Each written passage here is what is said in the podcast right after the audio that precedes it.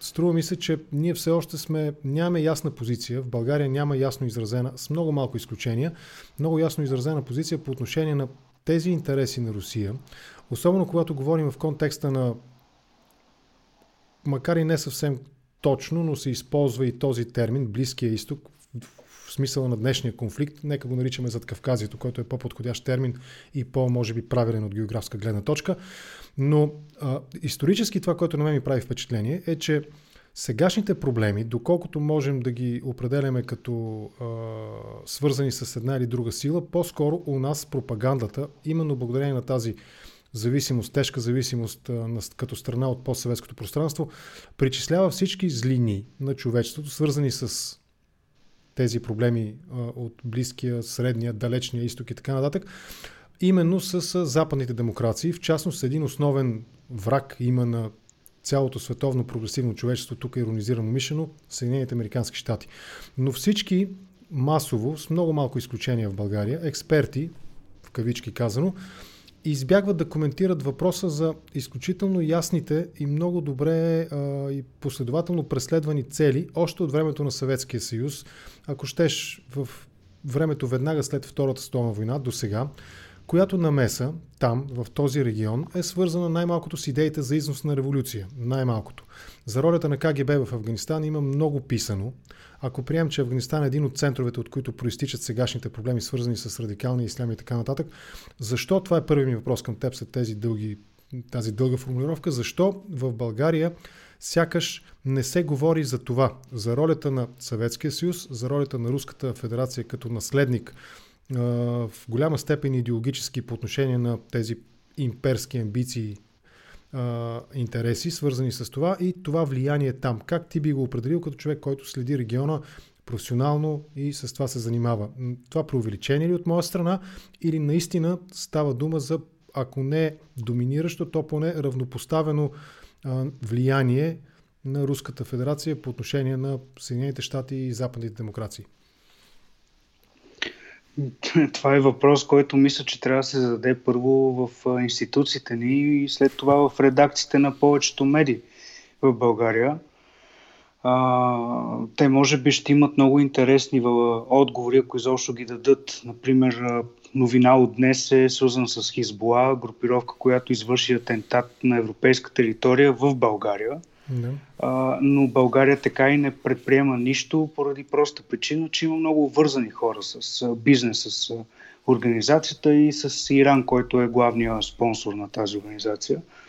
А, за сметка на това пък Германия, Естония, Литва, а, Штатите и изобщо в момента и Канада, а, Франция най-вероятно ще последва Великобритания миналата година. Те вече действат по тази линия.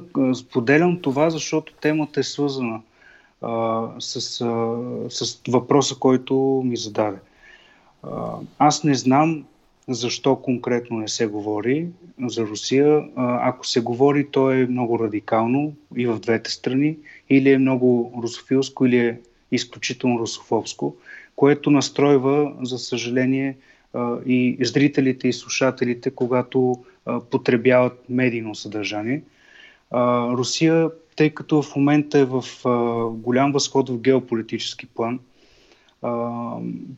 би трябвало да бъде разглеждан много по-сериозно от коментарите, които се виждат главно в онлайн медиите и изобщо в мейнстрим разговорите в ежедневието и така нататък. Русия предполага и това всичко, което в момента се случва около Русия и в Русия, като последствие на тези действия, предполага много по-сериозен отговор и много по-сериозно отношение към това, което Москва има като геополитически цели, като економически цели. Аз от економика не разбирам толкова, но, но пък проследявам военни конфликти вече много време сме да твърда, че за последните години сме от малкото аз и мой екип, които проследяваме ежедневно, а понякога ежечасно, когато има активни военни действия. Такъв беше случай с Сирия, с Ислямска жава в Ирак, в момента групировки, които има в Африка. И всъщност много теми издишат, не само Русия. Международната тематика в България като цяло е много слабо засегната.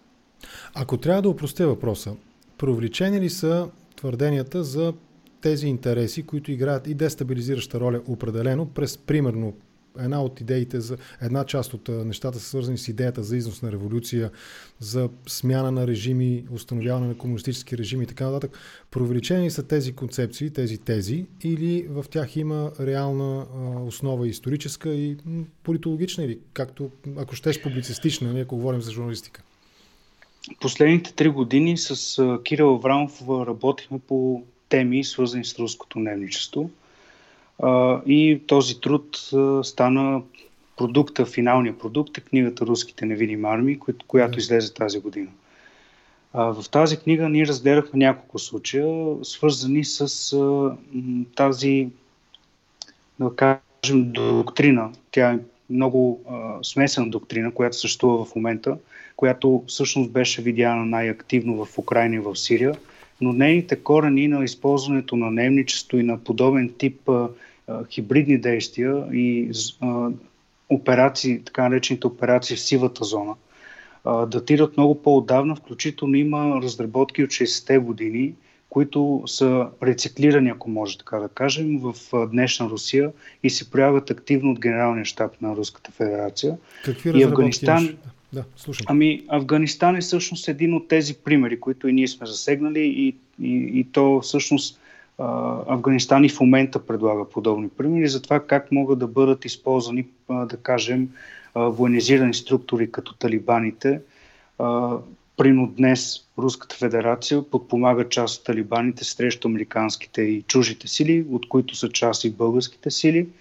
В миналото това са правили американците срещу съветските сили – но в случая съветската инвазия в 79-та в Афганистан е един енциклопедичен пример за това как се подготвя подобна интервенция, защото тя започва реално много по-рано с действия, които са в самия Афганистан, с подкрепа на тогавашния режим, който е просъветски и в последствие той е свален, за да, за може да се извърши самата интервенция. Обаче в днешно време а, мъглата на войните от Ирак и Афганистан, говоря за 2001-2003 година, и всъщност огромния провал на щатите да наложат политически модел, а, освен военния модел. Ние видяхме всъщност изнасянето на военни действия, но не видяхме политическите решения, а, последвали тези военни действия. То, това всъщност замъглява целият разговор в момента и факта, че днес светът е много по-различен от 2001 година. Така Добре, че тези... не е преувеличено. Това искам да кажа. Изобщо не е преувеличено. напротив, Русия е първенец в подобни операции и те са изпипани изкъсо. Провалът, успехът във военно отношение и провалът в политическо отношение, това за което ти казваш, а и това, което критиците биха определили като опит нали, да се изнася демокрация. Както съветите изнасяха революция, нали, сега обвинението е срещу другите, че изнасят демокрация. На какво се дължи този провал в политическия смисъл на думата според теб? Провал в руски или в американски? Не, ако говорим, да, ако говорим за Америка, за щатите говорим като нали, в момента. За щатите това в момента е един от въпросите, които се разискват и в Пентагон и в Белия дом. Включително наскоро излезе един много важен документ, свързан с Министерство на отбраната в САЩ. Те преосмислят изцяло концепциите си а, и има поне частична ревизия на грешките, които бяха направени в Афганистан и по-късно в Ирак – в Ирак много от грешките ги виждаме в момента с разпускането на армията, с фаворизирането на конкретни личности и общо взето липсата на цялостна и реална реформа на политическия модел в Ирак. Това е разговор, който, както ти каза в началото, е с много-много продължения. Но в случая в Штатите днес, през последните няколко години, тече една ревизия на цялостната политика, която от времето на Буш и включително и от времето на Обама, защото някои от събитията, които наблюдаваме в момента, включително военни конфликти, са от времето на Обама. Да. А, ако прехвърлим въпроса към Руската федерация в момента, официална Москва има ли индикации, че се опитва да осмисли грешките си, които евентуално и Съветския съюз, ако щеш, преди това е допускал, които са допускани в, по отношение на Близкия Средния изток, или по-скоро няма такива индикации. И в този смисъл и втората част на въпроса ми, как се оценява тази роля, ако изобщо можем да говорим за такава роля, на Русия като дестабилизиращ фактор също така в този регион, примерно през политически интереси, свързани с поддръжка на радикални групи и така нататък? А, това зависи пак кой се пита по тези въпроси, защото Теб те групите, които, мнение, да. а, групите, които Съветския съюз е поддържал като радикални групи, са считани за радикални от Запада. Аз до този момент, при палестинските фракции, които си имат предвид в миналото, не ги считам за радикални или терористични. А, може да спорим, вероятно, с много зрителите в момента дали те са терористи, дали ОП, Арафат и така нататък са а, радикали, но в, в, този контекст това е много спорен въпрос. А, обаче, а, примерно, може да поговорим за защо подкрепят талибаните в момента. А, най-вероятно, първият отговор може да е прагматична политика, но реално, когато подкрепяш а, подобни формирования, а, рано или късно ти а, губиш в цялата тази работа. Штатите имат много горчив опит с а, талибаните и с, а, знаете, Осама Бин Ладен, който е бил част от съпротивата срещу Съветския съюз и после каква е последицата. Реално Штатите пострадаха най-много от а, тази заигравка. В момента руснаците си затварят очите за доста организации, защото те, а, включително в Ирак, защото а, тези организации реално подпомагат налагането на альтернативния модел, т.е. руската а, геополитическа идея в Близки изток, не само Близки изток, а, но там особено видимо, докато в същото време щатите а, къде покрай политиката на Тръмп, къде а, заради преосмислене на приоритетите изтеглят част от влиянието си от множество зони. И такива зони са Субсахарска Африка, Близки изток, Афганистан – дали Русия преосмисля политиката си, ние може да знаем само косвено, защото за разлика от западния модел, руския генерален штаб е изключително прикрит относно вътрешната динамика и може да осмисляме само покрай действия, които забелязваме, които вече се свършат на, на терен. Така че дали има преосмислене, мисля, че има, но в контекста, да кажем, на ето примера с войната в Сирия. В момента войната все повече тежи както на бюджета, така и на руската а, военна машина, защото силите са ангажирани в един конфликт, чието край не се вижда скоро. Да, може би някакъв, кой знае какъв голям смисъл.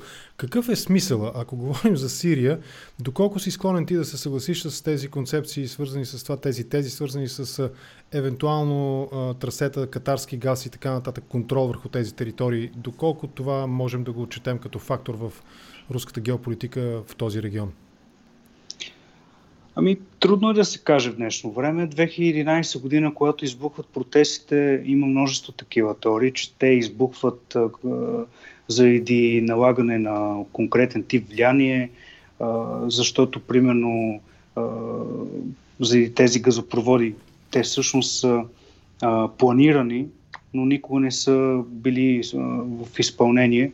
Включително има договор между режима на и на, с държавите от залива точно за пренос на, на газ, така че тази теория издиша още при, при факта, че има такъв договор. Той е подписан още 2009 година, но така или иначе не се прилага в действие. економическите интереси са много силни и Русия показва това много добре в Централно Африканската република, Либия и Сирия. В Централно Африканската република в момента руските компании, благодарение на сътрудничеството с местното правителство, получиха достъп до мините в страната. Говорим за ценни руди, злато и така нататък. Диаманти в също. Либия, да, с диаманти.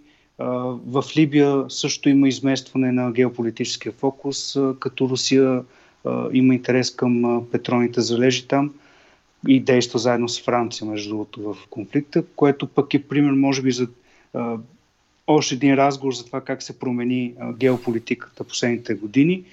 А в Сирия, примерно фосфатните мини, газови залежи, петролни залежи също се разработват едната част, се разработват от руски компании. Економическите интереси са повече от важни и в Нагорни Карабах също виждаме това, особено покрай а, находището Шак Денис и тръбопровода, който води към Европа от Азербайджан. Танап-тап. Добре, да, да. минем малко по-на, ако правилно се ориентирам, на северо-запад, към зад Кавказието. А, до сега водих разговор с ня... разговори с няколко събеседници. Общото убеждение е, че наблюдаваме в момента една война от, не искам да използвам клишета, но нов тип, не ново поколение, но нов тип война, високотехнологична война.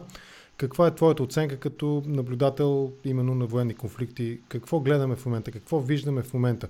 Вчерашният ми събеседник изказа една много интересна теза, че концепцията за сблъсъка между два колхоза нали, от постсъветското пространство Армения и Азербайджан, сякаш се вижда, че тя е безсмислена, защото наземният сблъсък не е толкова важен, колкото всъщност това, което става от въздух, през високите технологии, през дроновете, които ползват азерите и така нататък.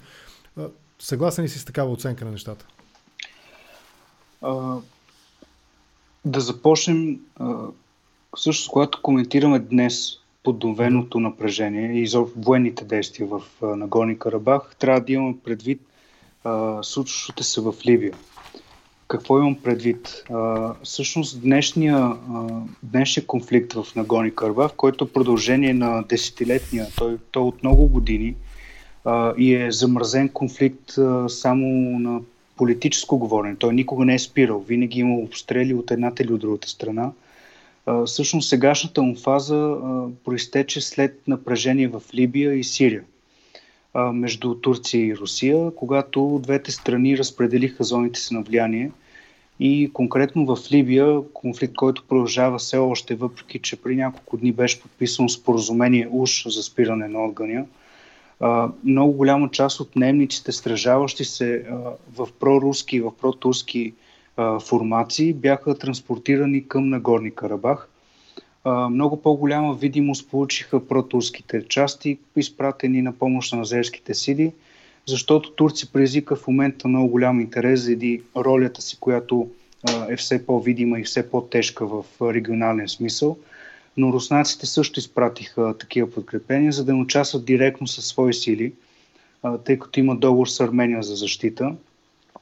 Но това, което е интересно, освен немничеството, разликата в моделите Армения, генералният щаб на Армения – все още обмисля в съветски смисъл воденето на военни действия. Имаме фронтова да. линия, имаме техника, танкове, имаме линия с войници, точно така. И централен щаб, който е в главния град на Нагорни Карабах.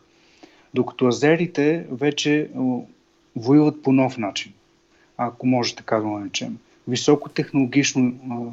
Високотехнологични оръжия, като дроновете. Част от дроновете са турски, Байрактар които бяха, между другото, съвършенствани именно в Сирия и в Либия срещу руски ракетни установки. И говорим за такава степен, че те дори не са засичани от радарите на руските системи. Да. От другата страна са дронове, които са пращани от Израел, така наречените дронове камикадзе, които са изключително ефективни срещу военна техника. А, имаме много различни два модела и за момента азерския печели за ефективността си. А, така че в този смисъл да, по-важно е какво се случва в небето, но а, на терен се използват именно немически сили, защото са много по-мобилни, ефективни, ефтини и можеш да се откажеш от тях всеки един момент. Понеже няколко пъти го каза това за немеческите сили и от двете страни, доколко трябва да отчетем съображения, свързани примерно с религиозната, етническата принадлежност на конкретните немски групи, защото ако се вгледаме в тях, може би няма да е логически оправдано да приемем, че това е възможно. Примерно групи, които се отнасят към азерите като към по-специфична категория, да го кажем, по-ниш или нещо от рода, внимателно се опитам да си подбера думите, доколко такива съображения трябва да ги отчетем, говорейки за тези немски групи и доколко те изобщо са факт, защото има сериозна група а, мнения, които отричат изобщо възможността да има такива неща, такива групи. А, за Нагорни Карабах участват няколко вида а, немници. А, нарочно искам едно-две изречения да опиша кои са тези хора в крайна сметка. Да, разбира се. А, от азербайджанска страна това са немници, изпратени през турската компания Садат, която е на човек близък до Радже Пердоган. И всъщност тази компания набира сирийци от Северна Сирия в контролираните от Турция зони, които биваха изпращани в Либия до сега. И от Либия всъщност ги транспортираха директно към Нагорни Карабах – и последните няколко месеца имаше набиране на нови членове, да кажем последните два месеца, нови членове от подкрепени от Турция формации в Сирия. Това са хора, които а, са меко казано проблемни в контекста на войната в Сирия, не от религиозна гледна точка. Те не са джихадисти, но те не са ангели. Това са хора, които а, много пъти са причиняли проблеми на местното население, кражби и така нататък. Това са наемници, които отиват да воюват за пари. Сирия стана а, много добро опитно поле за подобни проекти, защото бедността, причинена от а, многобройните, от годините на военни действия, в момента една от най-перспективните задачи е воюването в чужи конфликти. От другата страна имаме руски немици от познатата ни вече формация Вагнер, които а, също имат своите специфики, имат крайно дясно мислене, имат а, на моменти така смесване на панславизъм с а, северна митология и така нататък. Но това пак са хора, които са бивши военни, които а, те нямат друг живот освен воюването и в, в момента това са едни и същи хора, които бяха от Украина, минаха през Сирия, отидоха в Либия, в момента са в Кавказ. Някои от техните командири дори са воювали в Кавказ 90-те години. Така че хора, които много добре познават този начин на живот. Има иранци, които се бият в момента на арменска страна. Има грузинци, които подкрепят Азербайджан. Религията а, се ползва от правителствата в Ереван и в Баку до степен за колкото да се мобилизира населението срещу врага. Но когато говорим за геополитика, ето най-малкият пример е, че Грузия подкрепя Азербайджан, въпреки че е християнска държава, а Иран подкрепя Армения. Има и ливанци, шиити, които са на страната на арменските сили, въпреки че са мисиомани шиити. Така че в момента, особено в наемничеството, не може да говорим за стрикни линии на расова и религиозна основа. Тук мотивите са много по-различни за това да отидеш в един конфликт и да се стражаваш там. Добре, а трябва ли да променя оценката ни отново, в поредица от разговори с преди теб, с събеседници по тази тема, наддалява мнението, независимо от възможните симпатии, примерно свързани с традиционно добрите би ги определили отношения между България и Армения, но хората, с които разговарях, изразяват, макар и така доста внимателно, мнение, че би трябвало да се придържаме към стандартите на международното право, колкото и да е компрометирано днес това разбиране и институциите, които биха го представлявали евентуално. Но въпреки това, тази подкрепа, доста парадоксално, нали? ти каза Иран по-скоро с Армения, пък Израел снабдява азерите и така нататък. Нали, Грузия също по-скоро е на страната на Азербайджан как да си го обясним това парадоксално състояние на нещата и а, да, това нека това да е въпрос.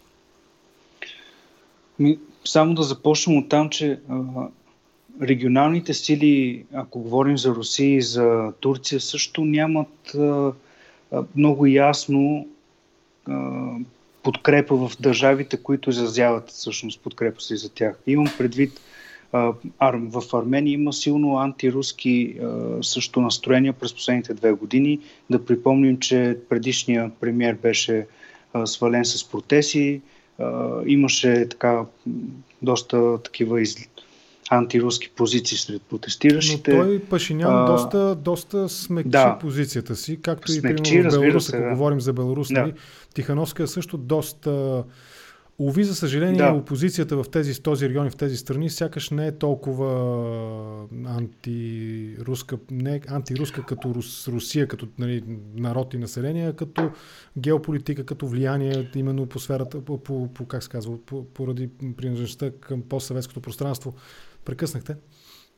А, не, двете държави исторически са близки с а, Русия по една или друга причина. Повечето причини, разбира се, свързани с съперничеството но конфликта в момента, който наблюдаваме, той датира много по-отдавна. Датира дори преди Сталин, който също допринесъл за, за Нагорни Карабах. А, нали, ако, ако трябва да още по-назад, Нагорни Карабах е бил населен с много кюрди, които са изселени в началото на 20 век. Така че тези райони са изключително сложни, за, ако трябва да бъдат обяснени в черно-бели нюанси. Такива няма. А, за, за точно за, за политиката, а, ако трябва да говорим за международно, международно право, има пет резолюции на ОНЕ от 90-те години и последната мисля, че от 2008 година, които утвърждават, че Нагорни Карабах е считана за окупирана азерска територия. През годините от 93-та, когато падат първите райони на Нагорни Карабах под арменски контрол, са заселени също не малко арменци, така че демографски в момента арменците са мнозинство в този район, което предполага, че ако Азербайджан върне контрола си върху по-голямата част на Горни Карабах, може да има един много-много продължителен конфликт на чисто етническа основа. и подкрепата на една или друга държава за Армения или за Азербайджан минава по економическа и политическа линия, нищо друго. Международното право, ако трябва да бъде спазвано, много конфликти сега нямаше да ги има. Да. А, ако говорим за тази НКР на Горно-Карабахска република, арменците, ако имат някакви исторически претенции или м- примерно, ако са на мнение, че това е тяхна територия, защо не я признават?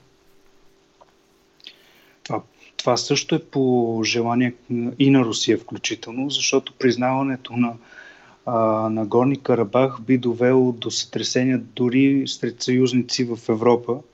А, защо прино Испания не подкрепя това? Защото има вътрешни проблеми. Гледат си, да, гледат си собствения заден. Разбира се, разбира се. Сърбия защо подкрепя Армения? Не е заради близкото партньорство между народите. България също има много много а, сложни отношения с Армения. Те са до голяма степен малко, а, малко дволични отношения, защото в момента ние имаме много близки отношения с Азербайджан, но исторически считаме арменците за много близки до нашия народ. А, така че отношението да оставим на страна, че в момента в външно министерство а, не съм сигурен доколко са наясно как, как трябва да реагират по такива конфликти, а, но е изключително сложно. А,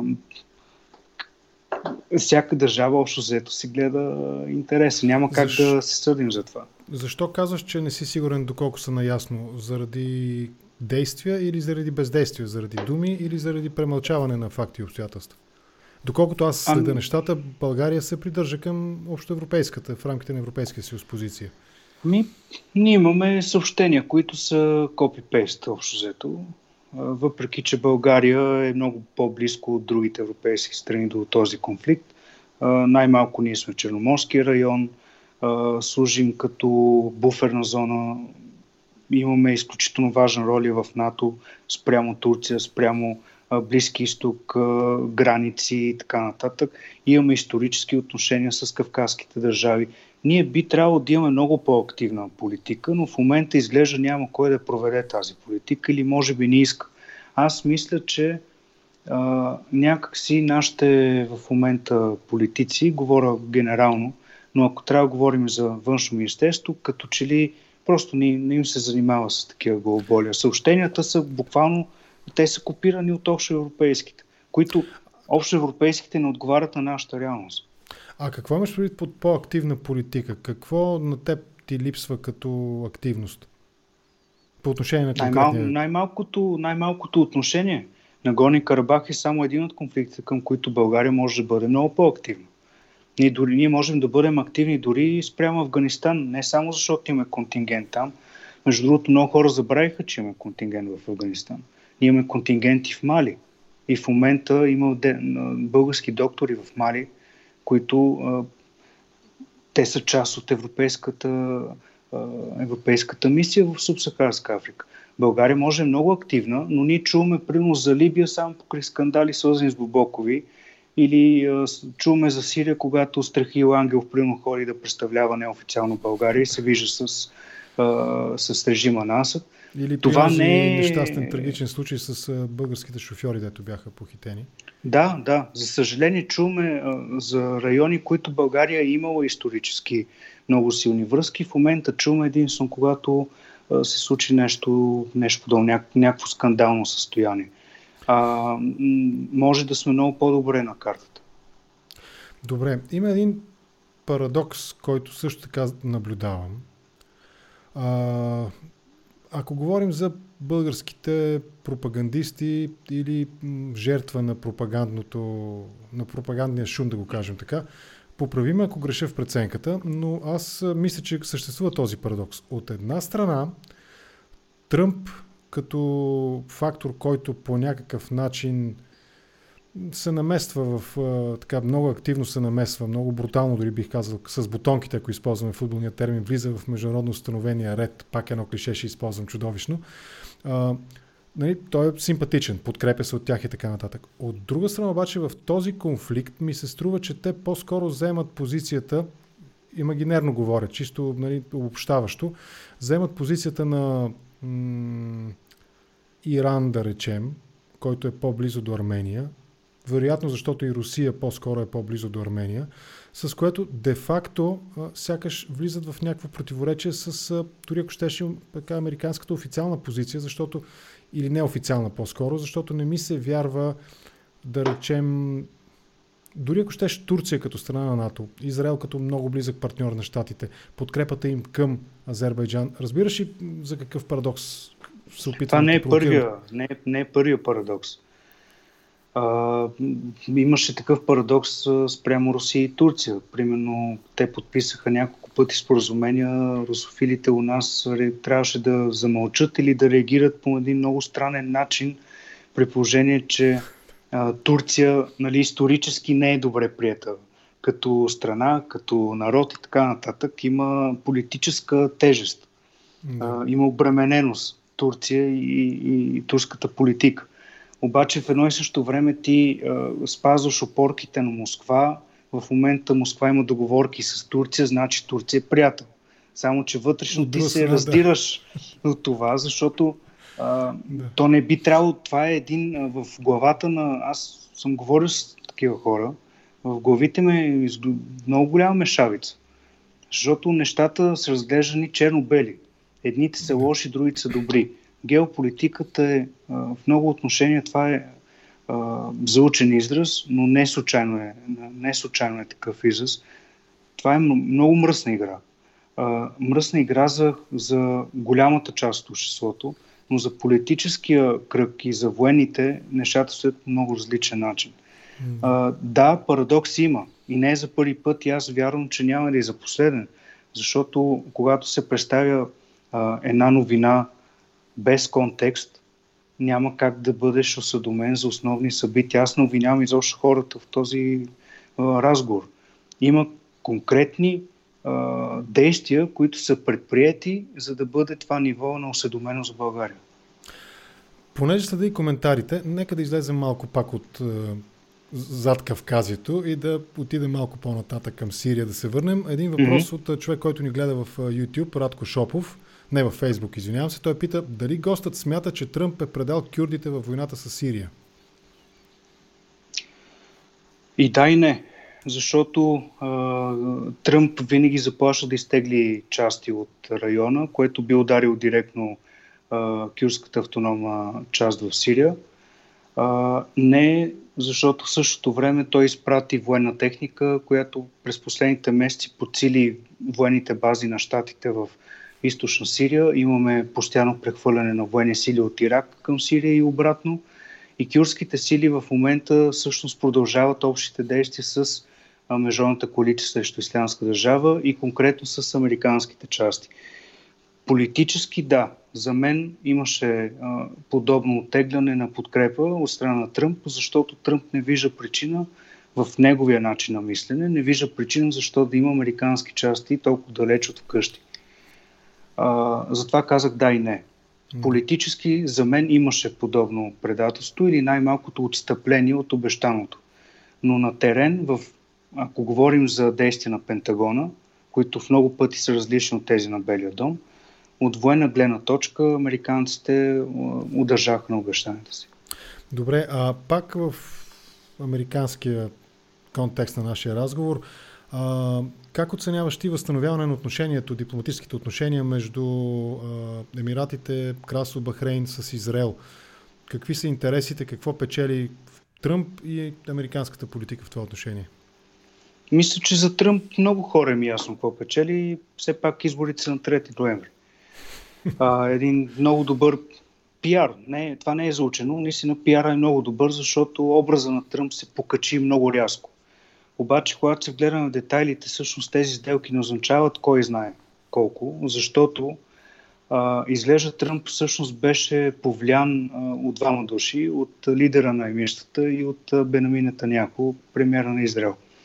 А, Мохамед Бин Заед и а, Бенамин Таняхо отдавна планират подобно действие и те целяха именно да се случи чрез САЩ, а не директно между Израел и емирствата за да избегна този отпор в арабския свят и в Израел. Защото в момента и в Израел и в арабския свят има съпротива срещу тези сделки. Да не говорим, че сделките имат потенциала да ударат категорично палестинската кауза. Така че в този смисъл е много двояко значението на тези събития. Сега ще видим с Судан дали ще, Судан дали ще бъде изкаран от списъка на държави, спонсориращи тероризма, за сметка на признаването на Израел. Но а, в дългосрочен план мисля, че по-скоро Израел ще има проблем, защото а, цялостната доктрина в момента на Израел е основана на съпротива срещу външната заплаха. Ако арабските държави признаят Израел и се установят отношения а, на, на Телавив, ще е много по- нарочно използвам Телавив, а не Иерусалим, защото а, все още Иерусалим не е признат международно за столица на Израел. А, но, между, но за Израел ще е много, много по-трудно да отговаря пред националистическите партии вътре в страната, защо поддържа отношения с арабски държави и на каква цена. Сега прено разбрахме, че Израел се съгласил да продава F-35 на емирствата. Това е последното поколение изтребители да. на САЩ нещо, което дълго време всъщност беше политика на Израел да не предоставя такива оръжия на потенциални врагове. А, така че за Израел тази сделка ще бъде с много по-големи последствия, отколкото за емирствата или дори като цяло за Персийския залив. И още един въпрос а, от а, Рус, а, Руслан, от Радко, който ни гледа в Радко Шопов, който ни гледа в Фейсбук. Секунда само, че ми избяга от екрана. Вярва ли господин Трат, че политиката на френския президент Макрон ще успее в Ливан? Дали ще бъдат отслабени политическите позиции на Хизбола и се намали иранското влияние и дали ще се намали иранското влияние в Ливан от действията на Макрон? Не, защото в момента са само на думи. Аз не мисля, че Макрон може да има действия реално в Ливан. Франция не е колониалната сила от преди години тя може да действа, разбира се, економически, но дори в момента има европейски държави, които са много по-силно економически престани в Ливан, отколкото Франция. Макрон разчиташе на сентимента, който имат ливанците към Франция, за да може все пак да прекрати тази политическа криза, която е в Ливан. Но Макрон няма как да прекрати кризата, защото тя е на много по-различно ниво. Тук Иран има много по-силно влияние от която и да е друга държава в района. И не мисля, че Хизбола биха се съобразили с това какво иска Макрон в случая. А, защото просто когато сложим на кантар Хизбола в момента не само, че е една от най-силните политически сили в а, Ливан, но и е най-добре въоръжената сила в Ливан. Добре. И още един въпрос има от а, наши зрители, които ни гледат общ въпрос по отношение на ИДИЛ. А, жива организация ли е днес? Каква е ситуацията около ИДИЛ, борбата с тероризма, доколко успешна в това отношение? А, какви са региони, от кои са регионите, които са интерес, от интерес за тази организация, да го кажем най-общо? А, имат ли някакво международно така, действия, които да организират на Запад атентати и така нататък? Или ако са победени, нали, пречупени, кое ги пречупи, териториалните загуби, убийство на Багдади, цялостна оценка. Това е интересен въпрос, който макар и извън контекста на карабахската криза, нали, но ми се иска да чуя ами, това отговор. Много се радвам, че, че се задават въпроси свързани с а, тази тема, защото очевидно зрителите и слушателите са а, много повече се интересуват от този проблем, отколкото, за съжаление, медии и политици. Казвам за съжаление, защото Ислямска държава в никакъв случай и в а, никой смисъл не е унищожена организация. А, в а, журналът ни и в екипа постоянно следим действията на Ислямска държава, включително вътрешните им канали за комуникация, чатове, канали и така нататък. А, групировката не само продължава да е активна на терен. Хубаво, хубаво е, че го казваш публично, че следите вътрешните им комуникационни канали, защото ами да. един ден, ако се случи нещо, примерно проявят интерес службите към теб, аз ще свидетелствам, че си го казал публично, че, че ги следиш на тези значи комуникационни да, канали. Даже ми беше блокиран наскоро профила за това, че в а, нашия журнал беше споделен с целите не на пропагандата, разбира се, да. изявление на групировката, за да покажем, че всъщност те а, те са много активни. И ако mm-hmm. трябва да съм много бърз, за да не занимавам хората с толкова, а, групировката в момента е активна в Сирия, в Афганистан, в Ирак, Мозамбик, Танзания от една седмица насам, за първи път. В Буркино Фасо има 700, 700% увеличение на терористичната активност. 700%. Това дори значи, не мога да, не мога да го опиша какво е. Да, да. да, има цели райони, които в момента Буркина Фасо са обезлюдени за терористична дейност. Мали също е а, а, район, който вече все повече виждаме ислямска държава. В Мозамбик е много интересно, защото страната представлява интерес за Португалия и Франция заради енергийните ресурси и за Великобритания по същата причина. Те имат бази там, които в момента сондират за газ и петрол – и се откриха много големи залежи. И в същото време Ислямска държава през последните месеци завзе едно от пристанищата на Мозамбик, град с 100 000 души население, никак не е за подценяване. И имаме прехвърляне на бойци от Близки изток към Африка и обратно. Тоест, каналите на групировката не само са възстановени, са много активни. И новото лидерство продължава, ето принос ежеседмично имат бюлетин, който се издава с събития от групировката, къде са активни и така нататък. Нюзлетър, да, разпращат нюзлетър до имат, имат, си. имат нюзлетър, който не само на арабски, той е на няколко езика, което говори, че техните звена вече са Кои функционални наново. Ами най-вече западните езици, руски, да. фарси, урду и така нататък. Но въпросът е, а, имаше, и, имаше и на босненски преди време, но за сега е спрял за щастие. А, но въпросът е, че а, Ислямска държава, за да кажа колко е активна, за последния месец и половина американските сили, заедно с кюрдите и с иракската армия, са извършили 32 операции срещу Ислямска държава за месец и половина. Тоест, не, далеч сме от а, нейното унищожаване, да го кажем така. Да, да, и всъщност в Сирия едни от най-податливите райони в момента са контролираните от Асад райони, защото не достига военна сила, която да спира настъплението. И имаме буквално ежедневно сблъсъци между сирийски войници и ислямска държава, селища, които бяха паднали за ден-два под контрол на групировката. Аз мисля, че следващите месеци ще стане още по-напечено. Разполагаме ли, теб те питам, защото ти си мой гост, разполагаме ли с още 10 минути, 45 минути разговаряме в момента да, с теб? разбира се. Да, защото има интересни, интересни въпроси, които ми се искат да ти задам и мой един-два и на хора, които ни гледат. А, това, според мен, мнозина биха го определили като профанен въпрос, но ми се иска да чуя и твой отговор в тази връзка. Кое създаде Ислямска държава? Сега да се, мога да се промотирам Промотирай се мога, съвсем спокойно, или... абсолютно. Ако имаш книга, я покажи, нали, няма никакъв проблем в това. Имам преди да, да вляза ли в ролята си на всезнаещ експерт или... Категорично влез в ролята, да, категорично. не, не, да не занимаваме хората с... А, и с това имат, има по-важни неща. А, казах нарочно за промотирането, защото а, всъщност една от темите на първата ми книга, която е за войната в Сирия, убийство на една революция, а, до някъде една от темите всъщност беше Ислямска държава и там обяснявам накратко, ще кажа сега, процеса, който доведе до това Ислямска държава да е това, което е сега. А, кое създаде Ислямска държава? Ами ситуацията в Ирак. Не само ситуацията в Ирак, а, грешните политически решения, липсата на такива решения, а, ожесточаването на религиозна етническа основа и разбира се цялата тази криза, която се породи след 2003 година. Сега факт е, че от 11-те души, които представляваха първия Шура съвет, това е съвета, който е най-висшето тяло в групировката, съгласно шарията. Та този съвет от 11 души, 9 души бяха бивши воени от, от силите на Садам Хюсен.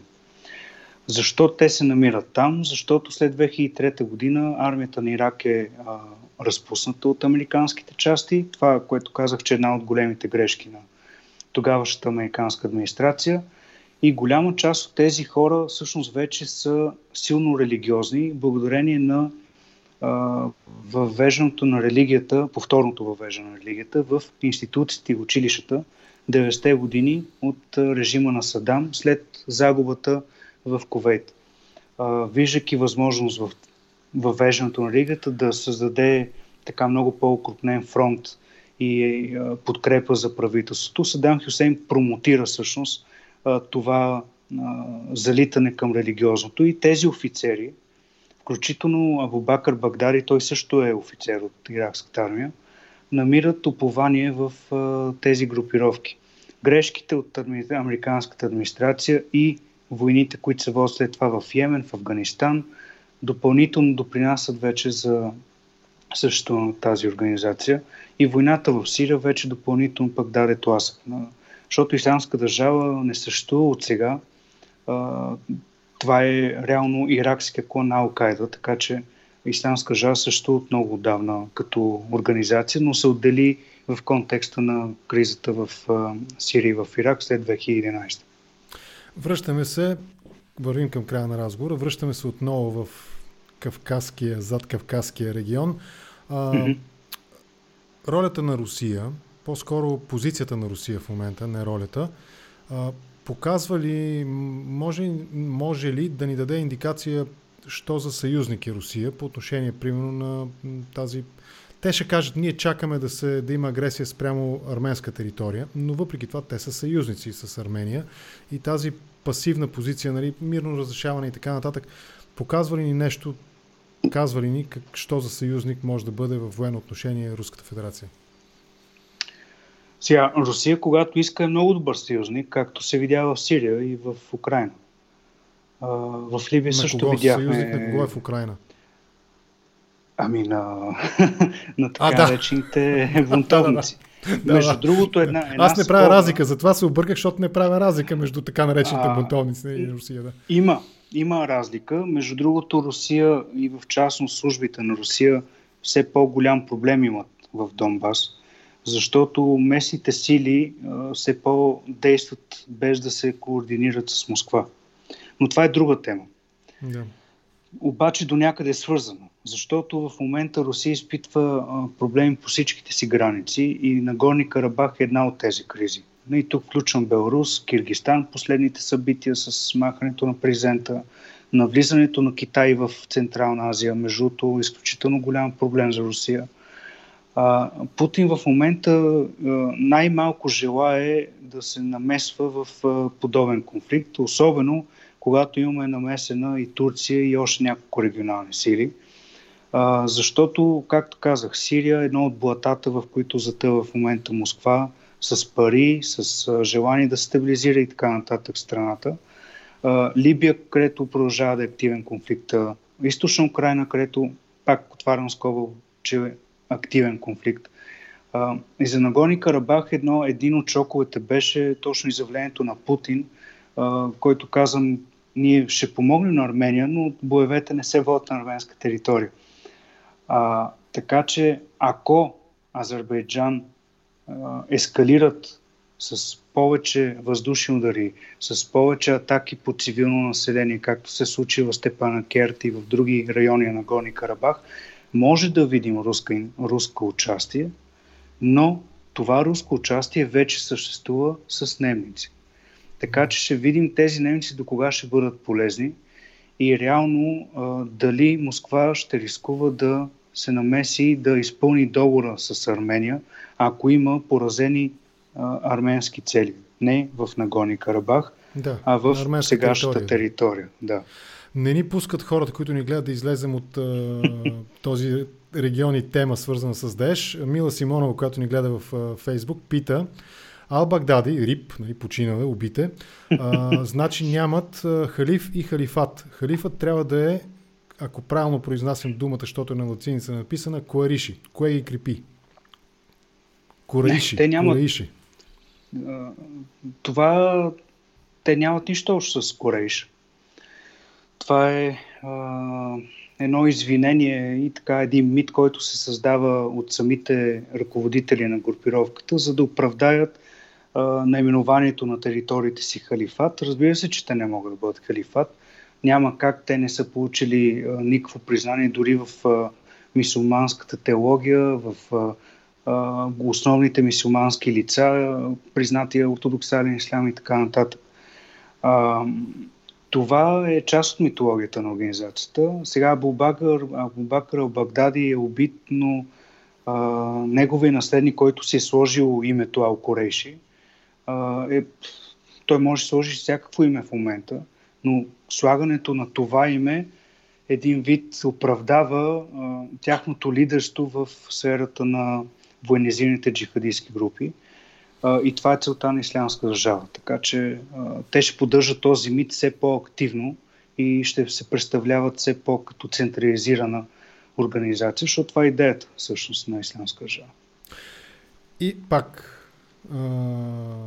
Карабах Калин Димитров, с когото вчера разговарях, пита Руслан да коментира, опитвам се да намеря неговия въпрос, както и да коментираш създаващата се или създадената вече ОС Анкара Киев. Да, много интересно и за мен, защото Украина засили а, отношенията си с Турция и последните няколко дни подписа няколко споразумения, да, включително, включително за отбрана. Военната, да.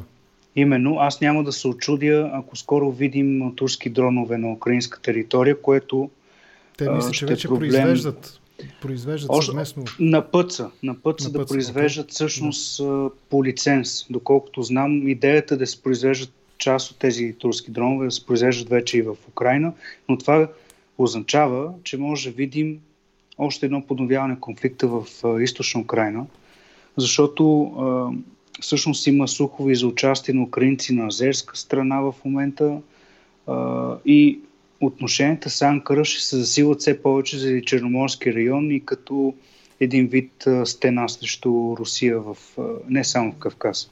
Калин подсказва, Аз... че вече ги има тези 12 броя Байрактар, тежките дронове са налични в Украина. Така пише това. Еми, значи скоро ще трябва да направим продължение на разговор. Аз, аз съм сигурен, че ще има. Сигурен съм, че ще има още дронове и аз не съм далеч от мисълта, че както в Нагони Карабах, така и в Украина, защото това случи в Либия, да. а, че тези дронове са, са оперирани от а, турски военни, не от а, азербайджанци.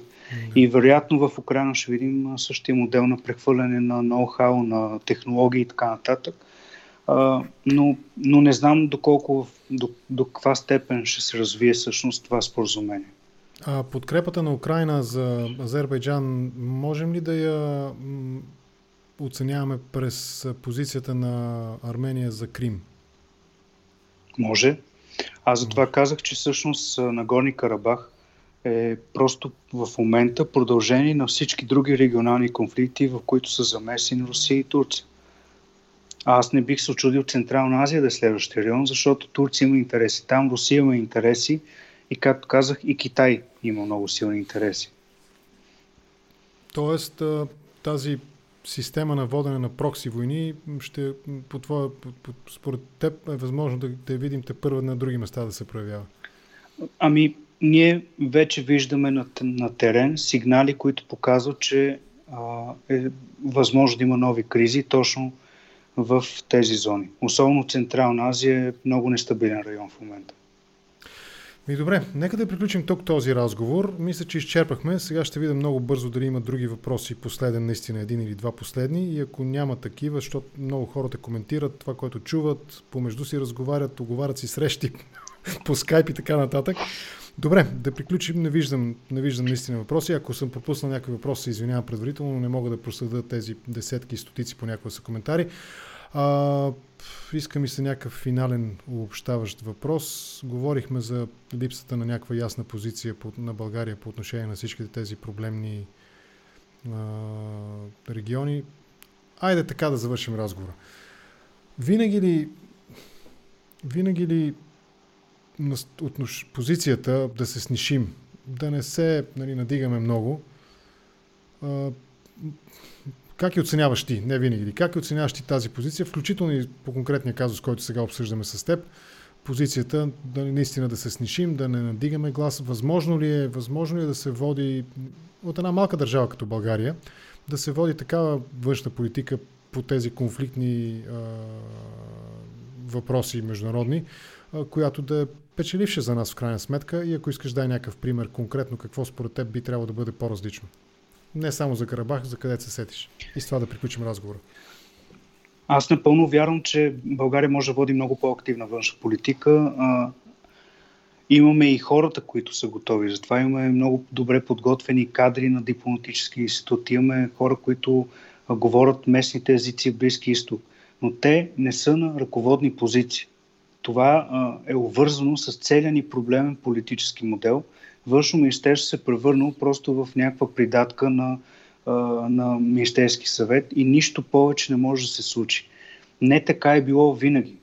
България имала много активна позиция, включително на разузнавателно ниво и не винаги е снишавала глава. Ние сме подкрепили редица, примерно, движения, които дори в съседна Турция те са били забранени, ние сме ги подкрепили, това се е знаело, имали сме много активна политика не само по времето на Живков, и 90-те години също има много активна политика и в един момент нещо се случва. Ние знаем какво се случва, просто моделът ни е сбъркан. Какво се случва? Това... Ще те попитам, няма да го ами... спеста. Какво се случва? Ами, ние виждаме една, меко казано, шурубаджанащина, а не се прави политика по този начин. А, не, можеш, не можеш да слагаш на ръководни позиции хора, които нямат никаква идея. Аз пак казвам, външно министерство е огледало на това, което се случва в цялата страна. Имаме хора, които са на ръководни позиции по департаменти и нямат абсолютно никаква а, файда какво става в Близки изток или в Сърбия, Черна гора. Или...